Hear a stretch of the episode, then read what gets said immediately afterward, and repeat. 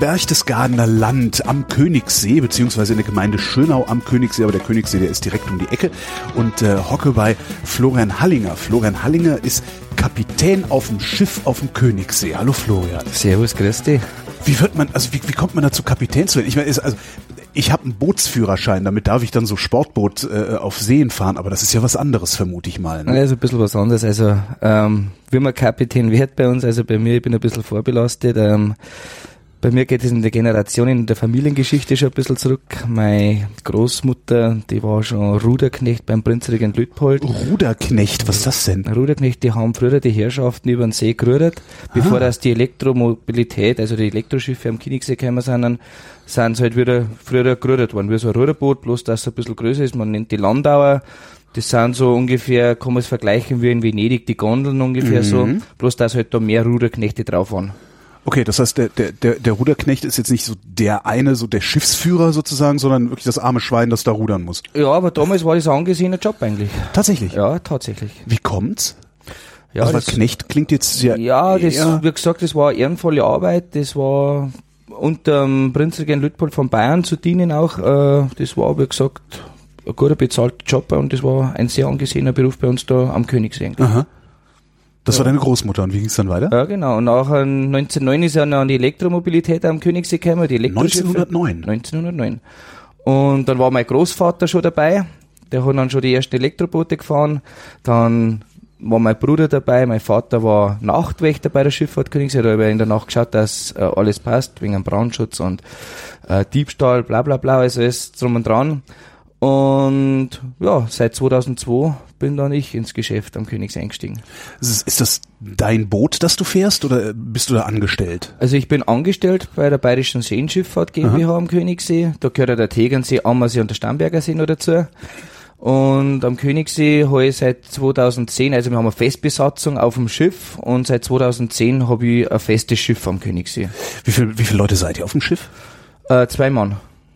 Also du und Wir sind zu zweit. Also ich, also wir Also sind zwei Kapitäne. Wir, nein, so. wir, haben alle zwei das Kapitänspatent. ja. also Schiffsführerpatent äh, und bei uns wird es also abgewechselt. Beim einen erklärt der andere beim Reinfahren, beim zweiten Mal erklärt er nicht wieder. Und jede Fahrt wird da gewechselt. Der eine steuert, der andere erklärt für die Leute, dass wir die Umgebung äh, ein bisschen repräsentieren oder präsentieren. Und beim andersrum, bei der zweiten Fahrt ist dann wieder andersrum. Also da erklärt der andere, was ich dann fahre. So geht's dann immer hin und her. Wie viele Schiffe sind hier unterwegs auf dem Königssee? 19. 18 große, da gehen 93 bis 110 Personen drauf. Und das kleinste ist Boot Ramsau, da gehen 25 Personen drauf. Genau. Das wird aber meistens. fährst Ich fahre ein Boot Königssee. Es heißt auch Königssee. ja, das heißt, das ist die Königssee. Wie viele Leute gehen da drauf? 93. 93. Ist das, ähm, ist das ein Linienverkehr oder ist das nur touristische Das Schifffahrt? ist also Fahrgastboot, äh, Linienverkehr, Touristenboote. Also sowohl als auch. Genau. Das heißt, die Leute, die mit dem Schiff regelmäßig irgendwo hinpendeln, müssen sich die Erklärung über den Königssee jedes Mal anhören. Richtig, weil bei uns kann man St. Barthelum ist wie auch die Endstation, kann man nur mit dem Boot erreichen oder übers Gebirge. Und die Touren übers Gebirge sind ja bis zu Halbtages, Tagestouren. Wenn man da über den Pass muss mit den Elefanten. Also ungefähr. Was ist denn da äh, an der Station? St. St. wie? Bartholomä? St. Bartholomä, das ist die Wallfahrtskapelle.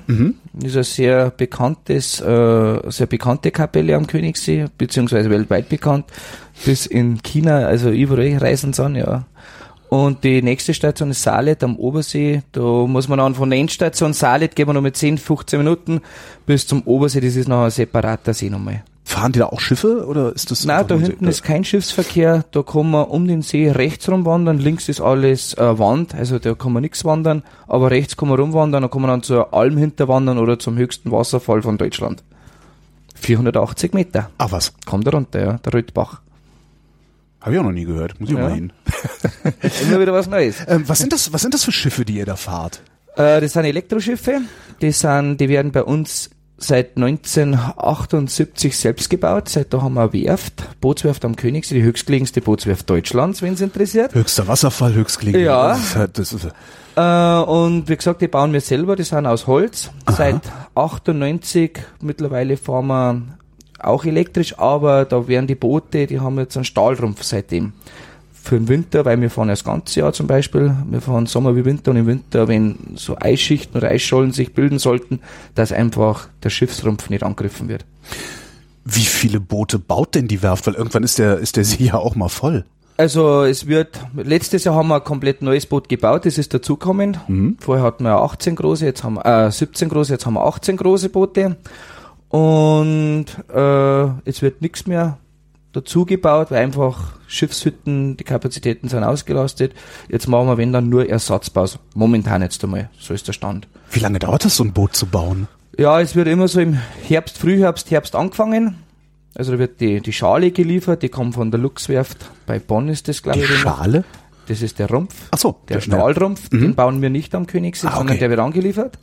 Und ab den Stahlrumpf, den nackten Stahlrumpf, das wird dann, ab dann wird äh, am Königssee das komplett äh, in Eigenregie angefertigt. Also das heißt, äh, innen lackieren, also nochmal grundieren oder mhm. beziehungsweise nochmal eine Schicht drüber lackieren.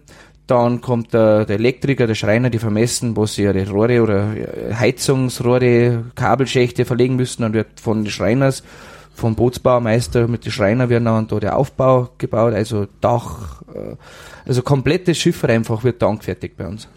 Warum Elektroantriebe? Ja, das. Äh, ich ich finde es ja cool, aber ja, es ist eigentlich ungewohnt. Ein, es hat ein bisschen ein, Vor äh, ein Hintergrund, sage ich jetzt mal. So ein bisschen eine Geschichte ist da dabei, durch das, dass er der Prinzregent Lütpold bei uns da am Königsjahr sehr gerne da war. Mhm. Er war ja beliebter oder er hat ja die Jagerei sehr gern gemacht. Mhm.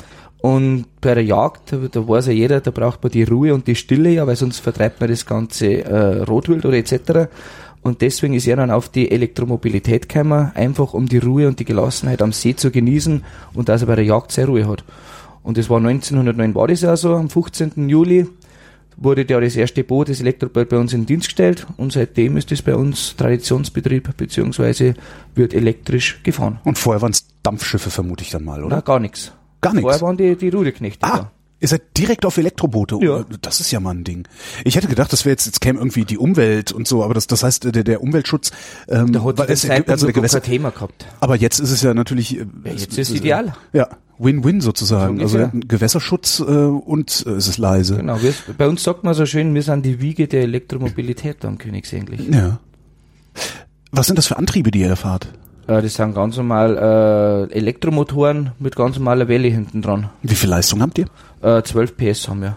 Das ist ja gar nichts. No. Ich hätte gedacht, das wären so richtig fette. Äh, ja. ja wir, wir, fahren ja bloß mit 12 km/h am Königssee. Mhm. Wie lange braucht ihr, um den einmal zu durchqueren? Also Hin- und Rückfahrt, Stunde 50, zwei Stunden, bis nach Bartholomew einfach 30, 35 Minuten. Und wie oft musst du laden? Äh, die werden jede Nacht geladen. Mit so einer vollen Ladung können wir bis zu 15 Stunden am Königssee fahren. Ununterbrochen? Ununterbrochen. Nicht übel. 10 Tonnen Batterien haben wir dabei. Das ist wahrscheinlich das schwerste am ganzen Schiff, oder? Äh, schmarrn nicht 10 Tonnen, sondern 4 Tonnen Batterien. 4 Tonnen Batterien. So ist Und was sind die restlichen 6 Tonnen? Äh, 24 Tonnen ist Gesamtgewicht des ja, Schiffes, ja. genau. Und 4 Tonnen davon die Batterien. Und der Rest ist dann alles Material, Holz, Stahl. Also der ganze Schiffskörper halt einfach. Fahren wir mal über den Königssee. Was erklärst du den Leuten, wenn du da lang fährst? Ja, ich erkläre einfach komplett alles. Von hier vorne, von der Bob- und Rodelbahn, wenn man wegfährt. Das ist ja die älteste Kunsteisbahn von der ganzen Welt. Hackelschorsch zum Beispiel, Loch Felix, Geisenberger, von denen ja die Hausbahn, Wendel Alt, jetzt hat momentan wieder Olympiasieger geworden, ja. Äh, die Hausbahn, dann geht's rein an der Insel Christliga vorbei. Mhm. Da ist eine Statue drauf, der heilige Nepomuk, der Schutzpatron, ja, der Schiffsleute eigentlich. Dann geht's ans Falkenstein Eck. Das muss man so sagen, da macht man so eine kleine Kurve, so eine kleine Rechtskurve dann. Das ist so ein, Gletscher, äh, so ein Gletscherschliff ist das. das da ist Gletscherschliff? Ein, ja, der Königs ist aus der Eiszeit. Aha. Und damals hat sich der Gletscher um dieses Eck so gezwängt und das ist wirklich ein ganz markanter Felsen, ein ganz geradliniger Felsen ist das, der was bis zum Grund so genauso gerade runtergeht. Und da ist auch zum Beispiel ein kleines rotes Kreuz angebracht, rechts unten knapp über dem Wasserspiegel, das erinnert an ein schweres Schiffsunglück im Jahre 1688. Da ist bei einem sehr schweren Gewittersturm ein Pilgerfloß äh, gekentert. Die Pilgerleute sind von Maria Alm rübergekommen, über das Steinerne Meer. Das ist eine Gebirgswallfahrt, die wird auch heute noch so gemacht. Und damals ist halt äh, auf Höhe St. Bartholomä, vom Reitel nach St. Bartholomä, so nennen wir die Einheimischen das, äh, ist da ein Gewittersturm aufgekommen und die waren da auch gerade im Wasser, sind vom Gewitter oder vom Sturm äh, überrascht worden und sind dabei gekentert und 71 Leute sind da im See ertrunken damals. Und zum Gedenken an die Pilgerleute hat man da vorne an dieser markanten Stelle da das Rote Kreuz angebracht. Konnten die damals nicht schwimmen? Ja, das war sehr schwierig, glaube ich. Also ich war selber nie dabei. Ja, klar. Also, Aber die Schwimmfähigkeit zu dem Zeitpunkt war jetzt nie sehr groß. Also die wenigen Leute haben schwimmen können. könnte man überhaupt im Königssee schwimmen? Also wie, was hat er für eine Temperatur? Also wie lange wird Ja, man da aushalten? kann man gewiss. Äh, momentan hat er ja so 0 Grad, Ja, gut. 1 Grad. Friert er auch zu? Sehr selten. Alle 10, 15 Jahre, Okay. sagt man so. Das letzte Mal war es 2006. 2005 auf 2006 war das letzte Mal, wo der zugefroren ist. Äh, Im Sommer Höchsttemperaturen. Ja, normaler Sommer 15, 16 Grad. Sehr guter Sommer kann man dann schon mal so an die 19, 20 Grad erreichen. Ja, Aber gut, das ist ginge, aber 15, sehr 16, da schwimmst du auch nicht aber lange. wir ne? reden aber bloß von den ersten 10, 15 Zentimeter. Ab, ab, ja, 20, 25, 30 Meter hat er konstant, Sommer wie Winter 4 Grad. Oh, wie tief ist der Königssee? 200 Meter an der tiefsten Stelle, 198 Meter. Das ist ordentlich. Und wie lang? Äh, 8 Kilometer lang Aha. und die breiteste Stelle 1300 Meter circa. Wo, wo waren wir jetzt mit dem Boot? Wo wir lang Wir waren fahren? jetzt Falkenstein-Eck. Falkensteineck, genau. Genau, wir fahren weiter. Du, dann erk- fahren du erklärst weiter. weiter, was ich sehe. Ja, links drüben, da ist dann der Königsbach-Wasserfall. Das ist ein, äh, ein Gebirgsbach, der entspringt auf 1600 Meter an der Landesgrenze zu Salzburg. Und der kommt da die letzten 180 Meter runter. Oberhalb vom Wasserfall, da ist das Jännergebiet, Jännerberg, unser Hausberg, unser, im Winter unser Skiberg, der ja momentan komplett erneuert wird. Es wird eine neue Seilbahn zum Jänner aufgebaut, die ja August in Fertigstellung sein sollte, so dass man dann, Nächsten Winter. na, eigentlich dieses Jahr. Also wir reden von diesem Jahr sie sollte. 2018. Sie, ja, ich meine ja, das, also dieses Jahr im August, dass wir den nächsten Winter da fahren können. Genau, also Okay, die, ja. die Skisaison, die, die künftige Skisaison, dann wird's dann so richtig in Betrieb sein. Das heißt, ihr seid auch schneesicher hier oben. Ja, also eigentlich schon. Meins gibt Winter, da wo es mal grün ist, aber durch die moderne Technik, Ja. Durch den äh, ja, Schneelanzen bzw. Beschneiungsanlage sind wir da sehr sicher. Merkt ihr denn den Klimawandel eigentlich? Also wird's, wird's wärmer, wird's weniger Schnee? Also wenn man mal so die Alten fragt, es hat immer Jahre gegeben, so in die 50er, 30er, 60er Jahre, da wo einmal Winter dabei war, der was grün war. Mhm. Also, aber momentan können wir uns nicht beklagen. Wenn man uns mal rausschaut, heute minus 12 Grad, also Äh, Es ist schon, schon etwas, März, etwas Wir haben unangenehm. mehr Ja. März, ja genau. Ja. Ansonsten fahren wir weiter, Mhm. fahren wir rein, äh, dann kommt die, jetzt kommt eine ganz bekannte Wand. Auf der rechten Seite ist eine eingewölbte Wand, das ist die Brendenwand, so sagen wir Einheimischen dazu.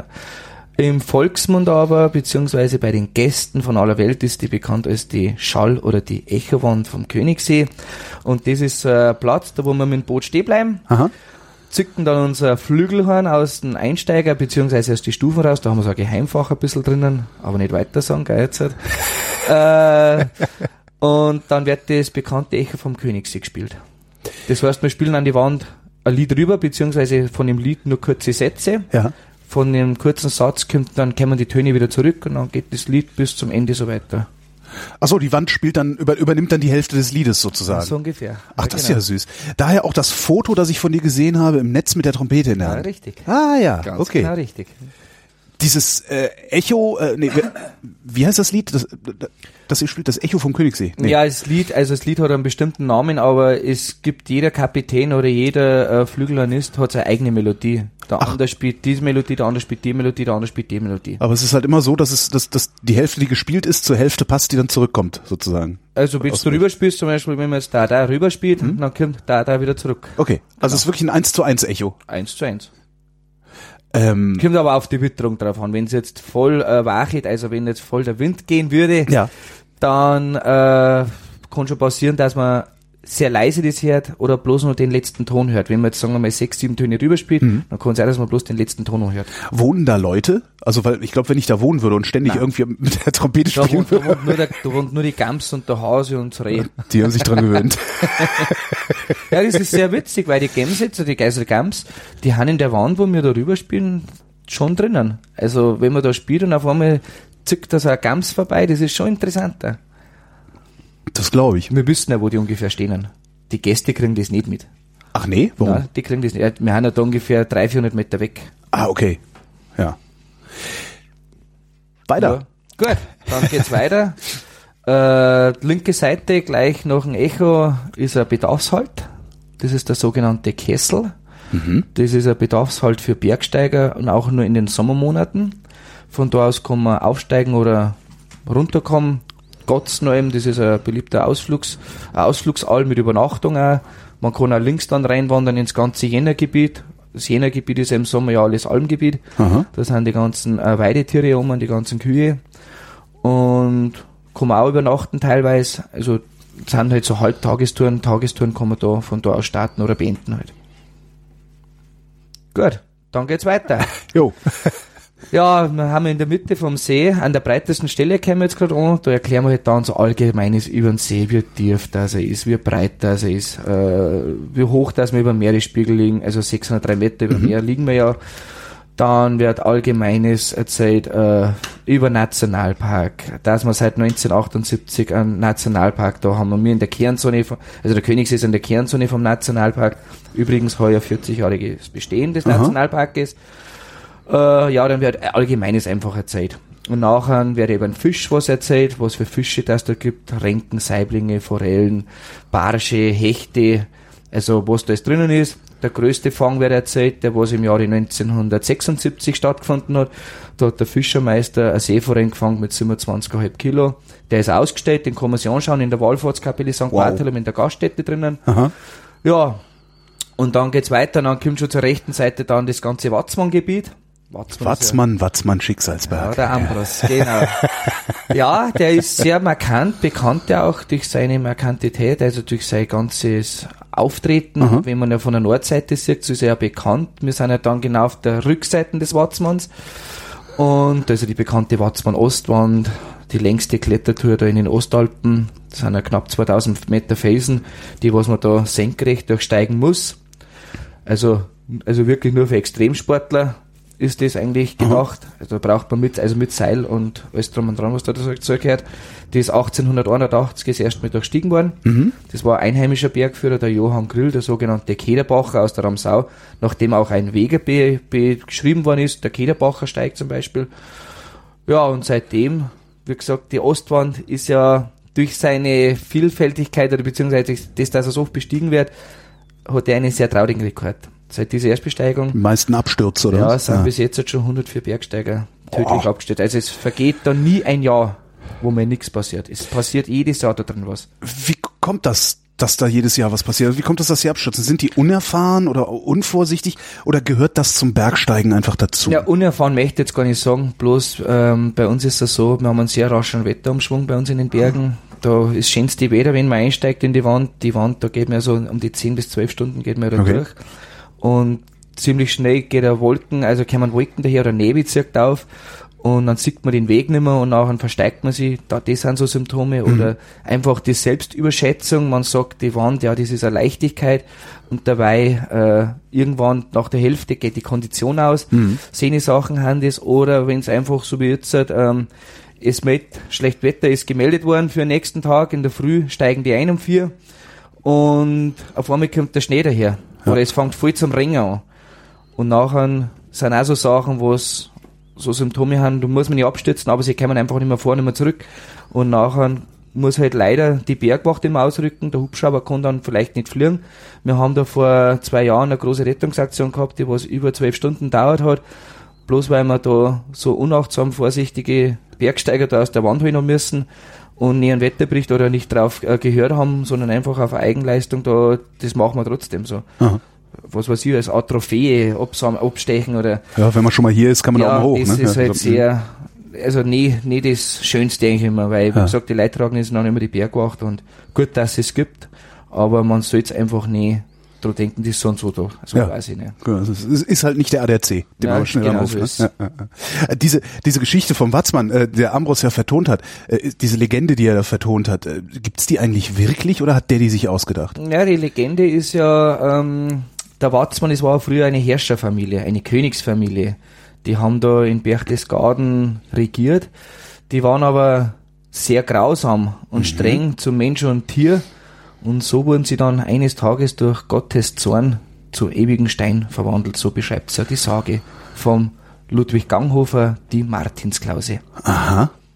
Aber das ist ja nicht die Geschichte, die, die äh, Ambros erzählt, sondern Ja, der also, das erzählt ja dann von der Galltalerin. Genau, nein, nein, nein, das, also das ist die wahre Geschichte eigentlich, was Ja. damals so beschrieben worden ist. Ist sogar mal verfilmt worden. Wie heißt der Film? Die Martinsklause, Die Martinsklause. genau. Wir mal rauskramen. Wo sind wir denn jetzt? Achso, wir, wir sind gerade am Watzmann im Boot, ne? Wir sind jetzt gerade beim Watzmann. Beim Watzmann. Ja. Auf Höhe des Watzmanns, ja, genau. Ja. Ja. am Fuße des Watzmanns, da ist ja noch die Eiskapelle. Das ist äh, Deutschlands tiefstgelegenster Firngletscher. Ist hier irgendwas kein Superlativ bei euch? So, wir haben alles. Die Region bietet Das alles. ist alles groß, das Größte, das Kleinste. Habt ihr auch das Kleinste von irgendwas Das hier? Kleinste. Na, bis jetzt noch nichts bekannt. Okay. Ja, und wie gesagt, das ist der Firngletscher. Ähm, das ist alles Lawinenschnee, was von der Ostwand im Frühjahr runterkommt. Das sammelt sich dort hinten wie in einem Trichter. Ja. In dem sogenannten Eisbachtal. Das ist so ein Tal hinein. Und wie gesagt, ganz am tiefsten Punkt unten, da ist dann die Eiskapelle.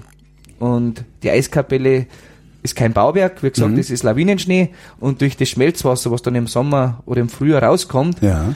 Wird das Ganze so domartig, so grottenartig ausgespült. Aha. Darum der Name die Eiskapelle. Kann man da reinfahren dann auch? Nee, negativ. Ja, nicht betreten, das ist sehr lebensgefährlich, da ja immer was zusammenbricht oder immer was runterbricht. Das Für den Gletscher arbeitet ja die ganze Zeit auch. Ne? ja, das, ist, wie gesagt, das ist Eis da drinnen Ja. und Wärme, das sind halt so Symptome, was das Eis halt nicht so ganz verträgt.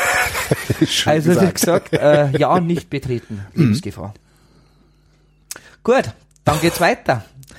Dann haben wir eh schon bei St. Bartholomew die Wallfahrtskapelle Mhm. aus dem Jahre 1134. Ja, so ist es Das heißt, da muss, da ist im 12. Jahrhundert schon mal jemand mit einem Boot rübergefahren, hat eine Kapelle gebaut. Genau. Also Schon ein 1134, bisschen irre, da ist ne? urkundlich das erste Mal erwähnt. Das war aber damals eine einfache Kapelle mit einem Spitzturm Aha. und da haben damals so an die sechs, sieben Personen bloß drin Platz gehabt. Im 18. Jahrhundert hat's die heutige Form angenommen Aha.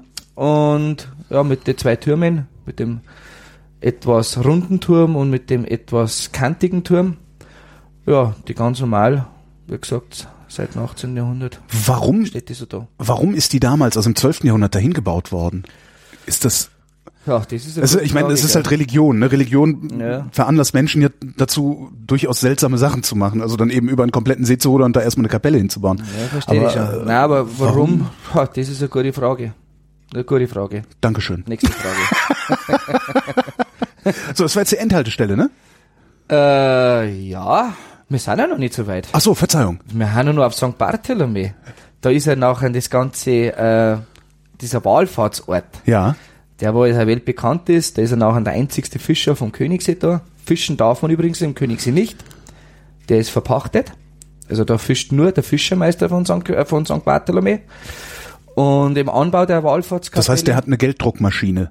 Also, ja, genau. Schön wär's, schön wär's. Nicht? Also ich meine, wenn ich der einzige Fischer am Königssee wäre und hier dann Ja. sämtliche Restaurants mit Fisch beliefern würde, das ist doch... Ja, keine Ahnung, in seine Kasse kann ich nicht reinschauen, gell? Aber es ist auch harte Arbeit dabei. Fünf Tatsächlich? Uhr morgens raus auf dem See zum Fischen, dann wird ja da, äh, die Fische werden ja dann zerlegt, beziehungsweise entgrätet, Filet draus gemacht oder zum Räuchern herkriegt. Da gibt's ja die, also sehr berühmte Räucherfische bei uns. Das ist eine Delikatesse. Ja, also wie gesagt, da hängt überall Arbeit dran. Es ist ja nicht so, dass man, der Fisch kommt zu dir Genau. und jetzt verkaufe ich dich, sondern Stange Dynamit rein, ist der Fisch da. ja, wie gesagt, das ist auch Traditionsbetrieb da hinten. Aha. Seit über 400 Jahren gibt's ja die Räucherkammer schon da drinnen. Und ja, das wird, das sind Spezialitäten bei uns da am See. Im Hintergrund von St. Bartholomew die jetzige Gastwirtschaft, das war ja früher das Jagdschloss vom Prinzregenten Luitpold aus Bayern, der ja, wie gesagt, hier schon da war und da wurde dann damals nach der erfolgreichen Jagd dann gefeiert oder zusammengesessen. Heißt der Königssee deshalb Königssee? Negativ. Also Okay. der Königssee, das vermuten viele, dass wegen der Königen oder sonst irgendwas war ja König Ludwig Dritte. Das waren ja alle da, der Ja. König Ludwig Zweite, die waren ja alle da. Aber den Königssee gibt's seit der Eiszeit. Mhm. Also nach der Eiszeit. Und die Kelten waren ja da da früher. Mhm. Und beim Kelten, da gibt's ein Wort, das Wort Kunisar. Und das Kunisar heißt nichts anderes, als wie auf die heutige Sprache übersetzt, klares, sauberes Gewässer. Ah. Und von diesem Kunisar vermutet man, dass es irgendwann mal abgewandt bis zum Königssee, also aber hundertprozentige Deutung oder Bedeutung gibt's auch heute noch nicht. So schaut's aus. Ha, Gut, das Jagdschloss, genau. genau. Und das ist heute eine Gaststätte, kann man da auch übernachten oder? Nein, negativ. Übernachten kann man nirgendwo am See. Nirgendwo. Nirgendwo. Okay. Auch nicht auf den Almen, genauso wenig in den Gaststätten. Warum nicht? Äh, es ist der Nationalpark ja auch hier. Ja. Da ist ja sämtliche Übernachtung eigentlich, beziehungsweise äh, verboten, ist ja auch versicherungstechnisch geht es nicht, dass man da übernachten kann. Also es ist einfach jeher schon Übernachtungsverbot. Was bedeutet überhaupt Nationalpark? Also was, was, was unterscheidet eine normale Landschaft von einem Nationalpark? Aus, ja, dass man da nicht übernachten darf. Ja, der Nationalpark, das ist ja so, ähm, im Nationalpark wird Forschung äh, betrieben, Forschung von Tier- und Pflanzenwelt. Ähm, man möchte ja die Natur verschonen, beziehungsweise deswegen macht man Nationalpark, dass einfach in diesem Nationalpark das ganze Tier oder die, die ganze Pflanzenwelt äh, erforscht werden und einfach nicht mehr berührt werden. Man darf Ja. sie nicht pflücken, man darf gar nichts. Einfach, dass diese Vielfältigkeit, was bei uns im Nationalpark Berchtesgaden ist, dass einfach die gewahrt wird. Ja. Genau. Das heißt, es gibt auch keine Jäger. Es gibt Berufsjäger schon. Okay. Die haben ja, äh, die müssen ja ihren Bestand äh, schützen ja auch. Es ist ja der Verbiss zum Beispiel sehr hoch ja. Deswegen wird ja im Winter zum Beispiel das Rotwild bei uns in St. Bartholomew angefüttert. Die ganzen Hirsche. Die Mhm. Was ist Verbiss?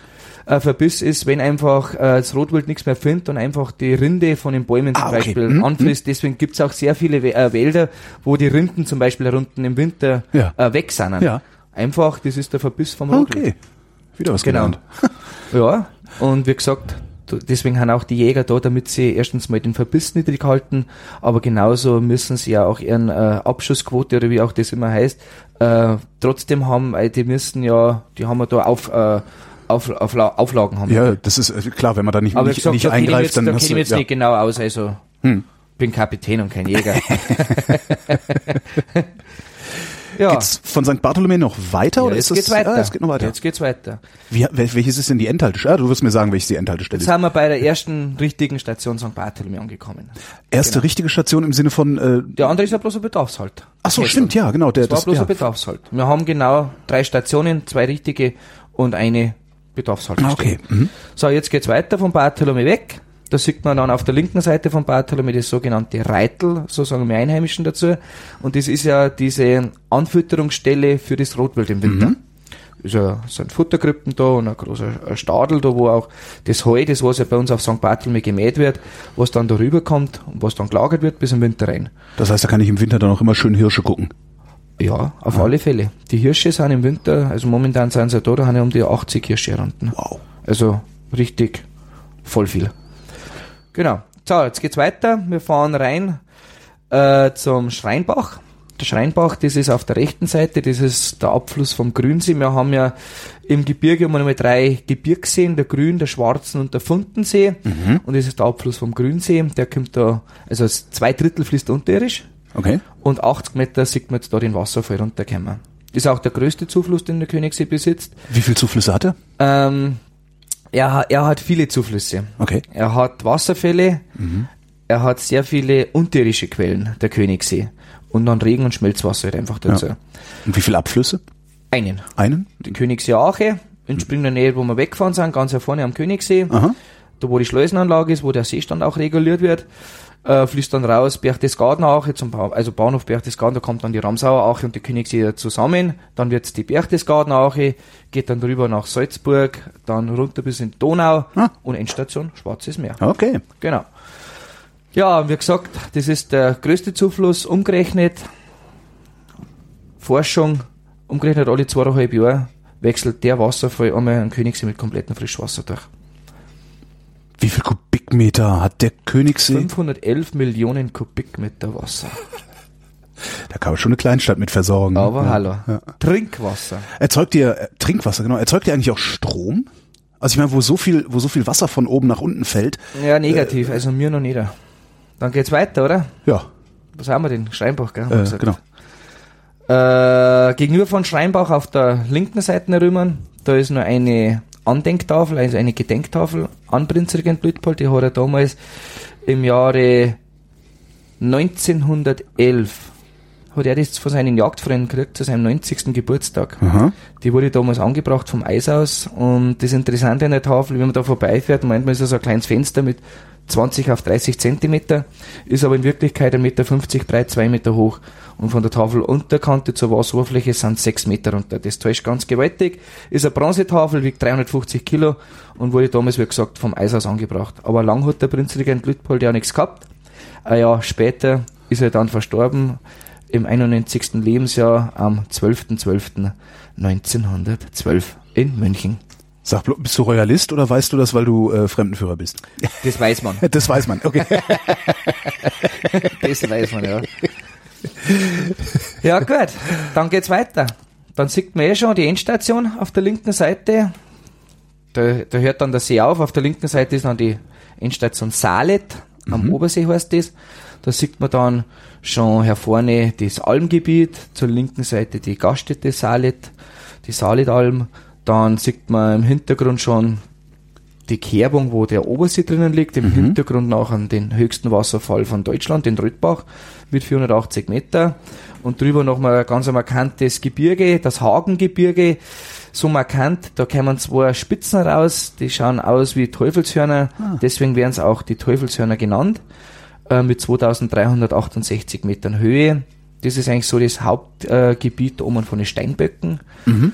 Und ja, wie gesagt, da kann man raufwandern, da gibt's die sogenannte Wasseralm auch mit Übernachtung, wo man auch aber im Vorhinein reservieren müsste, auch wie gesagt, bei allen Almhütten, weil einfach so viele Leute so unterwegs sind. Nein, es ist so begehrt, ja. weil einfach da kein Handynetz mehr ist ah. und einfach nur mal die Ruhe und die Natur genießen kann. Ja. Ohne die hektische Welt, die was man eigentlich momentan so vor sich hat, wo in Großstädten oder einfach in Städten einfach alles hektisch abgeht. Deswegen suchen viele einfach die Bergwelt auf, wo es einfach die Ruhe und die Natur noch geboten wird.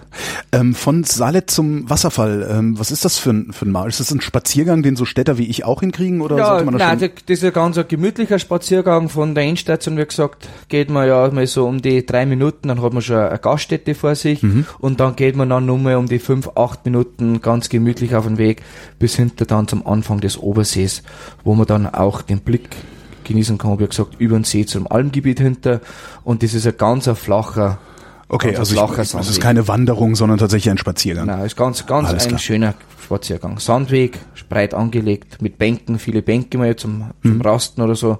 Also ganz gemütlich. Naja. Ah und da drehst du dann um. Und auf der Rückfahrt gibt's genau. da, gibt's da dann andere Sachen zu sehen oder erzählst du dann wieder das Gleiche? Ja, bei der Rückfahrt, oder? da ist dann still am Schiff. Da so. darf dann jeder die Natur genießen. Ah. Genau, beim Reinfahren wird erklärt. Wie lange sind wir jetzt unterwegs gewesen? Wir sind jetzt 50 Minuten ungefähr. 50 Minuten. Genau. Also 50 Minuten bis zur Anlegestation Salet. Mhm. Und dann gehen wir ja zu Fuß weiter die 10, 15 Minuten zum Obersee. Hm. Also sind wir jetzt eine gute Stunde unterwegs eigentlich. Das heißt, das ist eine, eine Rundfahrt wäre dann so knapp, äh, knapp zwei Stunden? Genau. Und kostet? 50, zwei, zwei Stunden äh, bis zur Endstation 1680, glaube ich. glaube 1680 und bis nach Barthelome 1580, irgendwie sowas. Inklusive Rückfahrt aber dann. Also inklusive Rückfahrt. Das, wenn die also Leute man hat einen ganzen Tag Aufenthalt, gell? Also nicht so, dass man da feste Rückfahrtszeit hat, sondern man hat da wirklich einen Tag Aufenthalt. Das heißt, ihr, du fährst die Station auch nur einmal an? Nein, Oder? ich fahre sie öfters an. Okay. Wir haben ja da... Wir nee, weil du sagst, ja dass man den ganzen Tag Aufenthalt hätte. Die also, Gäste. Ja. Ja, die aber Gäste weil die das da wollen, nicht weil kein Schiff fährt. Nein, nein, weil die das wollen. Okay. Also es ist okay. nicht so, dass man alles in fünf Minuten anschaut, sondern die sind da wirklich, die steigen in St. Bartholomew als erstes aus oder an der Endstation, schauen sich wirklich das ganze Gebiet an, an und äh, genießen das auch besonders in den frühen Vormittagsstunden, wenn die Sonne aufgeht und einfach nachher im Obersee zum Beispiel die Sonne sich widerspiegelt, das sind halt einzigartige Aufnahmen oder beziehungsweise Blicke und dann schaut man sich St. Bartholomew noch an, also wie gesagt, da kann man einen Rundwanderweg gehen auf St. Bartholomew und so weiter, also es ist alles da. Das Problem ist ja äh, wahrscheinlich, dass also sobald es hier warm wird, ist es hier wahrscheinlich voller Menschen. Ähm, wann muss ich hier eigentlich hinkommen, um meine Ruhe zu haben? Jetzt im März, wenn es minus 15 Grad hat. Ja, also. Also wann sind, wann sind wenig Touristen hier? Ja, das ist jetzt ein Problem, weil wir sind ein sehr touristischer Ort da ja. und seit den letzten Jahren hat sich einfach so herausgetan, dass die Leute weniger in Urlaub fliegen, ja. besonders auf die Lage, auf die Weltlage, was man so momentan hat. Und die bleiben eigentlich so, die meisten kommen jetzt oder bleiben da einfach. Ja. Und es ist bei uns Winter wie Sommer, bei uns ist, ist ein Angebot da und es sind, es nehmen auch die Leute oder die Gäste an. Sicher, der Winter ist ruhiger. Winter, Frühjahr. so bis Mai, Juni Ja. ist ruhiger einfach. Bis auf die Ferienzeiten, da geht's halt ein bisschen mehr los. Mhm. Aber dann so richtig los geht's, wenn dann die Sommerferien angehen, wenn dann die ersten äh, Urlauber schon kommen, das ist dann über so Anfang Juli, Mitte Juli Dann ist hier die Hölle los. und dann geht's rund. Ja. Das ist dann die Hauptsaison bei uns. Und da sind dann auch am Tag schon um die 5000 Leute da. Ist es dann hier noch lebenswert? Also das mit Tourismus ist ja immer, ich, ich lebe selber in Berlin und wir Ja. merken das natürlich auch da in der Stadt. Die Touristen Also- gehen einem unglaublich auf den Zeiger. Aber andererseits bringen die halt auch das Geld. Also wir sind Stadt, das ne? gewöhnt. Ja. Wir sind aufgewachsen da. Wir haben, Stimmt, ja. Hm? Wir kennen es gar nicht anders, ehrlich gesagt. Also es ist ein Segen, dass die kommen, weil, wie gesagt, die so unser Lebensunterhalt. Mhm. Aber man ist halt dann schon einmal äh, erleichtert, wenn es mehr ruhiger wird. Wann ist das? Ja, das ist dann die Winterzeit. So ab November oder, oder so. Ja, November geht's dann nach der Allerheiligenferien, da wird's dann ziemlich sehr ruhig dann. Um so alte Seen wie den Königssee, äh, wo, wo auch schon so lange, also seit mindestens im 12. Jahrhundert Leute äh, unterwegs sind, gibt's doch mit Sicherheit auch irgendwelche Sagen und Legenden, oder? Ja, sagen, wie gesagt, wir haben halt die, die Legende oder das vom Watzmann haben wir, aber so direkt vom Königssee eine Sage gibt's nicht. Ach, Es gibt Sagen rundum, also im, im Berchtesgadener Talkessel gibt es sehr viele Sagen. Es gibt über fast jeden Gebirgsstock oder besonderen Ort der Sage, zum Beispiel der Untersberg, der da hinten draußen gleich liegt, da ist ja der Kaiser Karl zum Beispiel drinnen. Oder die wie Schlaf drin. das ist eine Sage. Ja. Der lebt da im Berge mit seinen Zwergen und ja, ist eine Sage zum Ja, Beispiel. ja, aber das ist doch schön. Aber wie, wie kommt ein Karl dahin und die Zwerge? Ja, das ist eine andere Frage. Das ist eine andere Frage.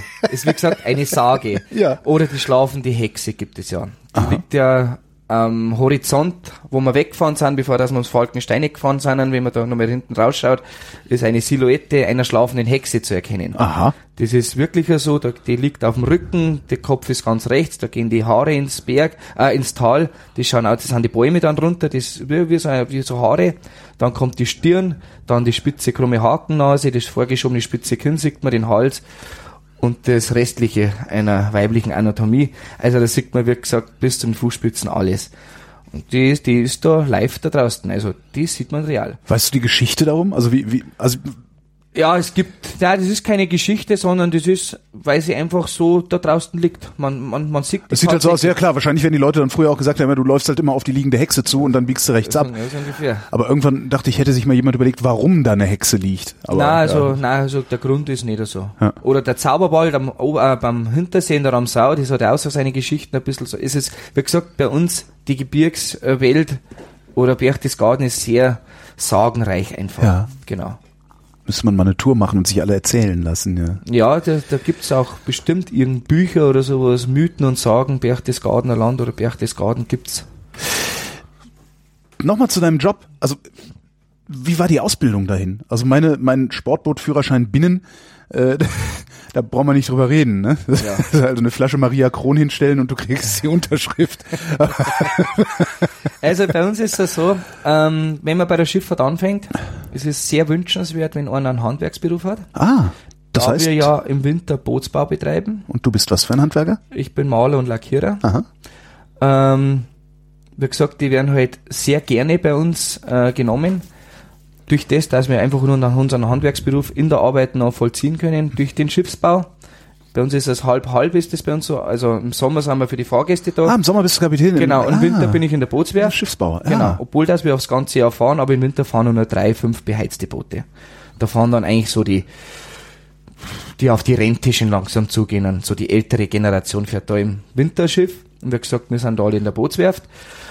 Ähm, dann ist es so, du machst einen Bootsführerschein bei uns am Königssee mit Fahrgastbeförderung.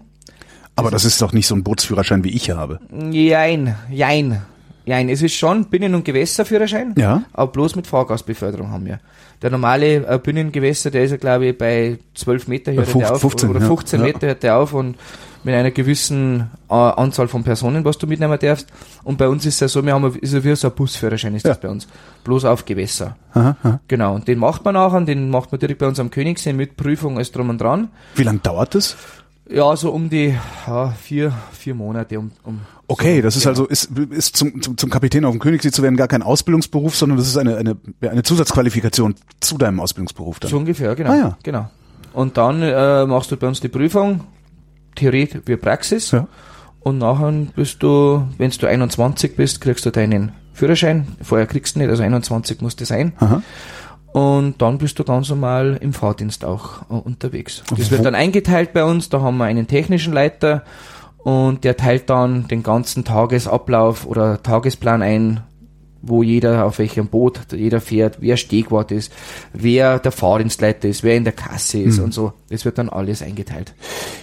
Wo darfst du denn überall fahren mit deinem Führerschein? Also am Königssee. Klar. Dann theoretisch dürfte ich am Ammersee, Starnberger See und Tegernsee fahren mit einer gewissen, ähm, äh, wie nennt man denn das? Äh, wie nennt man denn das? Einweisung? ja, das ist so, wie ich am Bodensee nicht fahren dürfte ohne Einweisung. Genau, ne? genau also- ja, so ist, ähm, Genau, weil es einfach vom, vom Bedienen her der Schiffe einfach anders ist. mhm. Aber mit der Einweisung dürfte man mit diesem Führerschein. Und dann äh, Binnen- und Gewässer, wie du halt ja auch, Okay.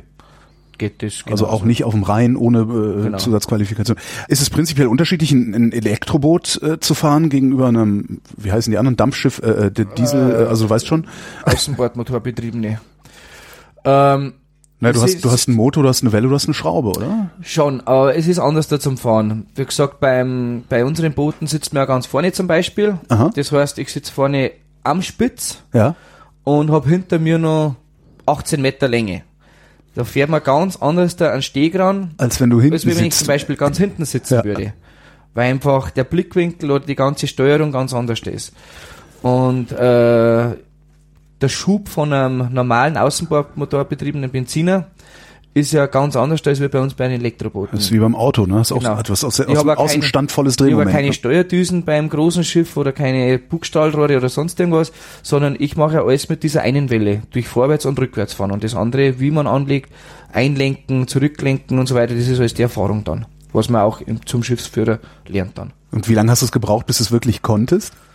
Ja, das, ich habe sehr früh- angefangen, ich habe da mit 19 schon angefangen bei der Schifffahrt Königssee und habe dann mit 21 dann den, Führ äh, den Führerschein gemacht und ich habe das sehr schnell drin gehabt eigentlich. Ich kann heute noch nicht anlegen. Selbst mit sieben Meter Booten nicht. Also, Das nein, also das, das, das geht ganz gut alles.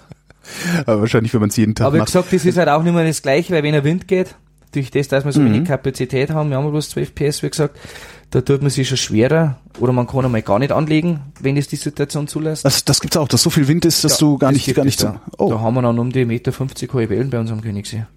Wo es jeder sagt, das gibt's nicht, weil alles so ein Tal drin ist, Ja. zwischen den Bergen eingebettet. Aber da geht's richtig rund. ja, was machst du denn dann? Ja, dann bleibe ich am See. Dann fahre ich eine Runde und so schnell wie der Kämmer ist, so, so schnell ist er noch für alle weg. Käffchen für umsonst? Ja, genau. Schön wär's, haben wir nicht dabei. Ach nee, keine, Nee. keine Gastronomie drauf. Also Keine keine, Gastronomie. Okay. Rein nur Sitzplatz, fahren, aussteigen und dann jeder ist selbst Du hast eben selber gesagt, es ist wie, wie ein Busführerschein machen. Also im Grunde bist du Busfahrer auf dem Königssee. Ungefähr. Ist das, wird das manchmal langweilig? Es wird nie langweilig. Es wird nie langweilig, weil einfach die Mentalität der Menschen so verschieden ist. Ha? Man erlebt tagtäglich verschiedene Situationen. Es gibt den entspannten Gast, dem alles egal ist. Aber es gibt dann auch den hektischen Gast, der was dann so quasi, ah, wir müssen ganz schnell, äh, müssen wir jetzt da raus und dann können wir gleich wieder mitfahren, weil wir müssen dann noch am Kielstein rauf. Das sind dann die, die die ganze Zeit durch die Kamera vor der Ja, Nase so haben. ungefähr. Ja. Also das ist ganz schlimm, bei der Sorge, dann brauche ich gleich gar nicht in Urlaub fahren, blöd gesagt, sondern wenn ich das nicht die Zeit zum Genießen habe, zum Abschalten, Ja. ja, das ist, naja, Das heißt, du hast auch die ganze Zeit mit den, mit den Fahrgästen zu tun. Also sitzt nicht einfach nur da in deinem Steuerhaus und, und fährst durch die Gegend, sondern Nein, redest auch also, mit denen. Also. nein, also ich rede schon mit denen. Man, man, es tut sehr schnell sehr heraus, wie ein Gespräch, auf ein Gespräch aufgelegt ist, aber im Großen und Ganzen haben wir bei jeder Fahrt immer ein Gespräch. Und das ist auch sehr interessant, wo die herkommen und warum sie kommen und, und wie auch immer. Also es ist wirklich sehr interessant, mit den Gästen zu reden eigentlich. Woher kommen die meisten? Es ist verschieden. Die meisten, also es kommen viele aus Deutschland, es kommen viele auch aus, aus China. Ja, klar, das, Also das ist ja das ist bei uns sehr jetzt in den letzten Jahren gestiegen, so die überall, ja. Osteuropä äh, Ost, der Oststaat oder beziehungsweise Asien, so Ja. die ganze Geschichte. Aber Das sind doch die hektischen, oder? Also ich, in, in Berlin zumindest sind das, sind das sehr oft die hektischen. So schnell irgendwo hin, knips, knips, knips und sofort wieder weg. ja, und da habe ich Also mich das- nachgefragt. Ja, Und? und? Da hat eine Deutsch können und mit der habe ich mich Ja. unterhalten und habe mich gefragt, warum das bei denen so ist, dass sie so viele Fotos machen und am besten fünf Sachen oder Berchtesgaden an einem Tag abschließen möchten. Und gleich Salzburg, Schloss Neuschwanstein am zweiten Tag sowas. Ja. Aber das ist bei einer so, die haben sehr wenig Urlaubstage da drunten Mhm. und die genießen die Zeit erst, wenn sie vom Urlaub zurück sind. Ah! Die machen so viele Fotos, Eindrücke sammeln und das anschauen und das anschauen. Das machen die einmalig. Ja. Und wenn die dann zu Hause sind, Dann erinnern die sich über die dann Fotos. schauen die erst die Ah. Fotos an und dann genießen sie den Urlaub erst. Dann haben die Urlaub eigentlich. Auch eine. Strategie. Ja, also eine ungewöhnliche Strategie. Aber Ja. Andere Länder, andere seine. Sitten, ne? Jedem das seine. Genau. Ist das eigentlich ein anstrengender Job, den du da machst? Ähm, Also Bus, Teils, teils. Busfahren stelle ich mir halt sehr anstrengend vor. ja, es ist also so, wir haben halt auf den Schiffen mh, die ganze Zeit droben. Wir haben jetzt nicht so irgendwie, sagen wir mal, dass wir mal Zeit haben, dass wir mal eine Stunde, zwei Stunden mal Pause machen oder Mhm. sonst irgendwas gibt's bei uns nicht. Wenn wir zum Beispiel zur Mittagszeit am Steg Königssee anlegen, dann gehen wir ganz schnell zum Essen. Wir haben da eigene äh, Kantine, also eigene Küche haben Mhm. wir im, im Betrieb. Und nach 15 Minuten sind wir wieder am Schiff. Also während die Leute einsteigen, gehen wir zum Essen, kommen, dann fahren wir wieder. Und es ist einfach schon so, dass man sagt, ja, man muss das aushalten können. Die Aha. ganze Zeit auch den Lärmpegel. Es gibt verschiedene Gäste, es gibt die ruhigen Gäste und es Ach so, gibt ich dachte, ich wollte gerade sagen, ihr habt doch Elektromotoren, da gibt's naja, es gibt halt auch Gäste, Kinder, die was halt dann Ke Kegelclubs mit ja, Schnäpschen. bei Hitze verstehe ich das auch ganz, also wenn man da ein bisschen schreit oder sonst, aber das muss man halt alles aushalten können. Mhm. Und ansonsten, ja, es geht halt einfach dahin. Also man gewöhnt sich sehr schnell an die Lage eigentlich. Wie lang ist der Arbeitstag? Ja, der ist verschieden. Also von acht Stunden bis teilweise zwölf Stunden. Ui. Ja. Okay. Je nach Lage. Also, Also- wir können ja die, die Leute hinten stehen lassen. Ja. Das geht Ich, ja nicht. ich habe ich hab ja nicht umsonst den Bootsführerschein damals gemacht, weil ich, ich finde halt Wasser toll, ich fahre halt gerne auf Also sucht ihr noch Personal? Äh, bei uns ist Personal immer willkommen. Tatsächlich? Ja. Ich hätte gedacht, dass jetzt, dass jeder, äh, äh, also dass ihr euch vor, vor, vor Bewerbern kaum retten Nein, könnt. nein, nein, also wir suchen ja aktuell ja auch. Und Wie auch Schiffsführer. auch Schiffsführer, die werden bei uns dann eigen ausgebildet. Aber wie gesagt, bevorzugt ist auch der Handwerksberuf und einfach, äh, ja, es gibt die Saisonkräfte oder die Festangestellten. Hätte ich wir mal ein suchen Handwerk alles gelernt. eigentlich. Wir suchen alles. Hätte ich mal ein Handwerk gelernt. Wenn ihr im Winter die Schiffe wartet und repariert, wa was geht da eigentlich kaputt dran? Also wie gesagt, der größte Teil der Flotte ist ja komplett aus Holz. Ah, Rumpf aus Holz und Holz und Wasser ist halt so ein, bisschen bisschen komisch. Ein bisschen hm? ein Problemfaktor. Ja, das heißt, ihr, ihr schmiert Pech drauf. Nein, nicht ganz. Also das sind wirklich Holzplanken, das heißt Eichenholz ist das, ist ja das robusteste eigentlich gegen äh, Feuchtigkeit. Und das kann nicht mal sein, dass nach 20 Jahren, nach 30 Jahren zum Beispiel das Holz einfach marode wird. Dann wird das neu äh, ausgewechselt, neu beplankt. Aber ihr, das ist ja, sind ja nicht nur Eichenplanken, die ihr da habt, ne? Die werden ja auch schon irgendwie versiegelt mit irgendwas, oder? Die werden versiegelt mit so einer Art äh, Tuch, mit so einer Art äh, Leim wird das dann versiegelt. Das ist aber zwischen den Holzplanken äh, drinnen und außen ist die ganz normale Planke. Das ist einfach nur Holz Das außen. ist einfach nur Holz. Das wird dann verspachtelt mit so einem Unterwasserspachtel und auch normalen Spachteln. Aber wie gesagt, das, äh, das Holz ist ja nicht so, dass das offen ist, sondern durch die Feuchtigkeit verbindet sich ja das Holz. Also Stimmt, das kühlt ein bisschen auf. Genau, und dann drückt es ah, dich. ja, ja. Genau, und das macht ja das Schiff dann dicht. Oder wenn jetzt einmal der Lack abgeht, also der Anstrich zum Beispiel am Schiff, der wird das jedes, jedes Jahr gemacht. Aha. Und ja, je nach äh, Abnützung, Bänke abgenützt oder sowas, dann kann sein, dass mal eine neue Bank gemacht wird oder dass einfach die neu aufgefrischt wird mit neuer Lacküberzug oder so. Also je nach Bedarf. Also ist immer was zu machen. Und das Holz geht tatsächlich erst nach 20 Jahren kaputt. Ja, eigentlich 30 Jahren. 30 Jahre. Ich hätte gedacht, das wäre schneller. Ja, 30 Jahre sollte es halten. Warum habt ihr angefangen, äh, Stahlschiffe zu bauen? Einfach um die Gewährleistung zu geben, dass man im Winter, beziehungsweise dass einfach die Boote robuster sind. Wie gesagt, im Winter machen wir einen Fahrdienst am Königssee. Wir fahren das ganze Jahr bis auf den 24. Dezember. Da haben wir frei. Aber ansonsten Winter, Winterkälte, Eisschollen oder kleine Eisschicht, so müssten wir auf die Holzboote immer äh, Schutz dran tun. Der ist vorne am Spitz angebracht, aus, aus Eisen oder aus Blech oder aus einem festen Material halt einfach. Und so durch das brauchen wir das jetzt auf diesen Schiffen mehr machen. Und einfach die Langfristigkeit erheben. Weil, wie gesagt, 30 Jahre hebt er, hebt er so ein Eichenrumpf, Mhm. muss man dann neu machen und der Rumpf bleibt. Wie alt ist denn euer ältestes Schiff? Unser ältestes Schiff 1921. Und das ist aber ein Holzschiff dann Das ist auch. ein ne? Holzschiff. Auf dem Boot, wo ich drauf bin, auf dem Boot Königs, ist Baujahr 1926. Ist dann da auch alles mit so alten Hebeln und alte Knöpfe und so? Oder wird, wird, wird auch die. Ich, Das ist wie früher. wie früher sieht das, Das aus? ist wie früher. Ist ein Lenkrad, also ein normales Steuerrad. Ja. Dann oben noch ein bisschen ein kleineres Lenkrad, das ist unser Gas und Bremse, sagen Aha. wir. Also unser, wo wir die Steuerung machen. Und das andere, ganz normale Knöpfe, also ganz normale Knöpfe, wie es früher war. Seit 1926 unverändert. Genau, die neuen Boote jetzt zum Beispiel, das Boot Mark Schellen, was, letztes Jahr gebaut worden ist und eingeweiht worden ist, das ist schon ein bisschen moderner. Aha. Aber vom, von der Ausstattung oder vom, von der Ansicht her so ziemlich gleich wie alle Boote. Habt ihr sowas wie Radar und sowas habt ihr aber nicht wahrscheinlich. Doch, Radar habt haben ihr auch. Genau, weil wir haben ja die Fahrten abends in der Nacht zum Beispiel, Ja. da gibt's bei uns ja Sonderfahrten, was man sich ja buchen kann. Aha. Und es gibt bei uns äh, so im Oktober, Oktober, September, Oktober, wenn nachher der Herbst wird, wenn es einfach dann kälter wird, dann ist bei uns der Seenebel da. Mhm. Und der Nebel bei uns, der ist so dicht, dass man nicht einmal die Fahne auf unserem Boot sehen würde, die was äh, einen Meter von deinen Augen weg ist. Also es ist sehr dichter, dichter Nebel, was wir teilweise haben. Und deswegen haben wir da Radars. Seid ihr eigentlich die Einzigen, die auf dem Königssee fahren dürft? Oder darf ich da auch mit meinem, weiß ich nicht, Segelboot, äh, Elektromotorboot Na, oder sonst? negativ. Also fahren dürfen durfte die Schifffahrt Königssee. Ja. dann alle, was beruflich auf dem Königssee oder um den Königssee zu tun haben. Also das heißt die Wirte, Ja. die Almbauern, der Nationalpark, der Jäger, äh, also das Wasserwirtschaftsamt oder sowas, die dürfen alle mit einer Sondergenehmigung einen außenbordmotorbetriebenen äh, Schiff bedienen oder die Wasserwacht, ist eh klar. Und ansonsten äh, zu privaten Zwecken, Ruder, äh, Ruderboot ist noch erlaubt, weil die gibt es sonst zur Vermietung, aber so Paddlstehboote oder Paddelboote oder Ich darf mein Schlauchboot nicht mitbringen und Negativ. auf dem Königssee fahren. Genau. Ah. Ja, das darfst du nicht, weil das, wie gesagt, durch den Nationalpark ist das alles Ja, es wäre ungefähr so, als würde ich mit dem Mountainbike irgendwie dann äh, über die über die Richtig. Almwiese fahren. Richtig, ja. genau, ja. weil wir gerade beim Thema Mountainbike sind, weil es das gerade angesprochen hat, hast, äh, zur Transport, so Mountainbikes sind bei uns am Königssee auch nicht erlaubt, also wir dürfen keine Mountainbikes mitnehmen.